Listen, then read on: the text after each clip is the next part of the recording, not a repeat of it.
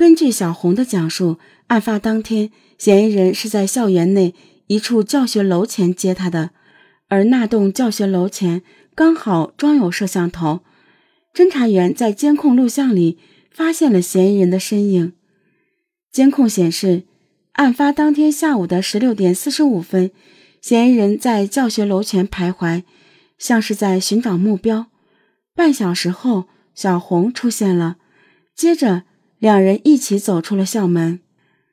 校内的监控虽然拍到了嫌疑人的身影，可是由于监控探头清晰度不够，嫌疑人的相貌无法看清。但小红提到，在前往案发现场的路上，嫌疑人曾带他去一个小卖部买水，小卖部也有监控探头。小卖部的监控探头清楚地拍到了嫌疑人的相貌，但要完全锁定他也非易事。侦查员一面通过内部的信息系统对这名嫌疑人的身份进行核查，另一方面围绕案发现场两名受害人的学校展开了大量的排查。一段时间的工作之后，两个侦查方向都没有什么收获，这个嫌疑人到底是谁仍然无法得知。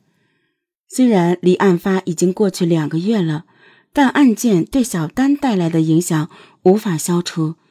小丹常常整夜睡不着觉，一闭眼就想起当时的经过，感到非常的后怕。而对小红来说，嫌疑人给他带来的伤害则更大。在案发后不久，小红就办理了休学手续，回了老家。据小红的家人讲，小红出现了抑郁症的症状，经常会无缘无故的暴怒，又常常会一整天不说一句话。小丹和小红的遭遇让侦查员们感到痛心，除了配合学校和家庭与他们多沟通之外，尽快的将嫌疑人抓获归案，是对两名受害人最大的安慰。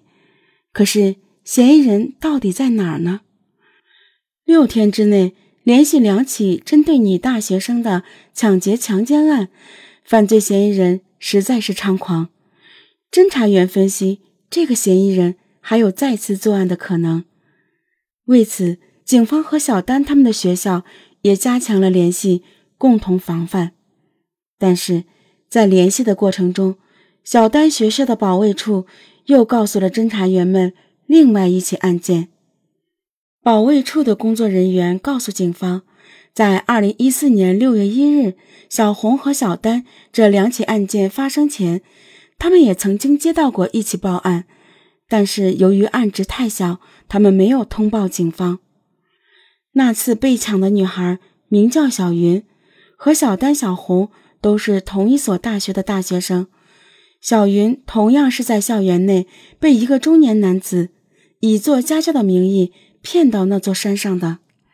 据小云回忆说，当时嫌疑人很用力地抓着她的两只手臂，想要靠近她，小云感觉很难受。就在这时，小云的手机响了，她让男子赶快放手，可男子迅速地把她的手机抢了过去，不想让她接。趁着这个空隙，小云扭头就跑。那天她穿的正好是休闲鞋，加上比较害怕，小云飞快地跑了。通过对监控录像的辨认，小云认定当天抢她手机的正是前面那两起案件的嫌疑人。半个多月的时间内，同一所大学三名女大学生被人抢劫，这给黄石这个人口不足百万的城市带来了巨大的震动，同时也给办案的警察带来了巨大的压力。通过对第三起案件受害人小云的询问，警方获取了一条重要的线索。前面两起案件嫌疑人使用的都是路边的公用电话，但这起案件嫌疑人是用手机和小云联系的。侦查员调出了小云的通话记录，找到了嫌疑人的手机号码。这是一个一三五开头的手机号，机主是一个叫梁明生的人。可是一查梁明生的身份信息，侦查员又失望了，因为他和监控里的嫌疑人长得并不像。如果机主梁明生不是嫌疑人，那么嫌疑人为什么会用他的名字登记了一个手机号呢？为了解开这个疑问，侦查员围绕着梁明生展开了调查，结果发现梁明生身边有一个女人，而这个女人竟然跟前面的三名受害人是大学同学。机主梁明生是黄石本地人，案发时五十一岁，是一位两个孩子的父亲，但多年前就离了婚。案发时和他同居的是一个名叫小静的年轻女孩。通过打听，侦查员惊讶地发现，小静不仅是一名大学生，还和前面的那三个受害人是同一所大学的。为什么会有如此的巧合呢？小静是不是和这一系列的抢劫案有关呢？警方悄悄地找到了小静，结果小静给警方讲述了一段让人匪夷所思的经历。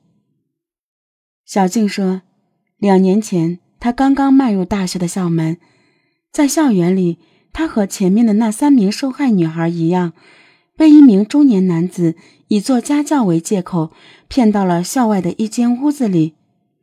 在屋子里，那名男子要强行跟她发生关系，小静拼命的挣扎跑了出去。由于小静的反抗，那名中年男子没有得逞。逃离后的小静本想报警，可担心名誉受损，就忍住了。本来以为这件事情就这样过去了，可没过几天，那个中年男子又找上门来。那名中年男子给小静道歉，小静说，算了算了，就当你一时冲动吧，就没有再追究他的责任了。虽然小静答应不再追究，可那名中年男子却像一个幽灵一样，不断地出现在他的生活中。图书馆、数学楼、学生宿舍，只要小静会去的地方，那个中年男子都会在那里等着她。这让小静感到害怕，她开始躲这个男人，但事情并没有因此而有所改观。据小静讲，有一次她跟同学一起回宿舍时，被那名男子看见了。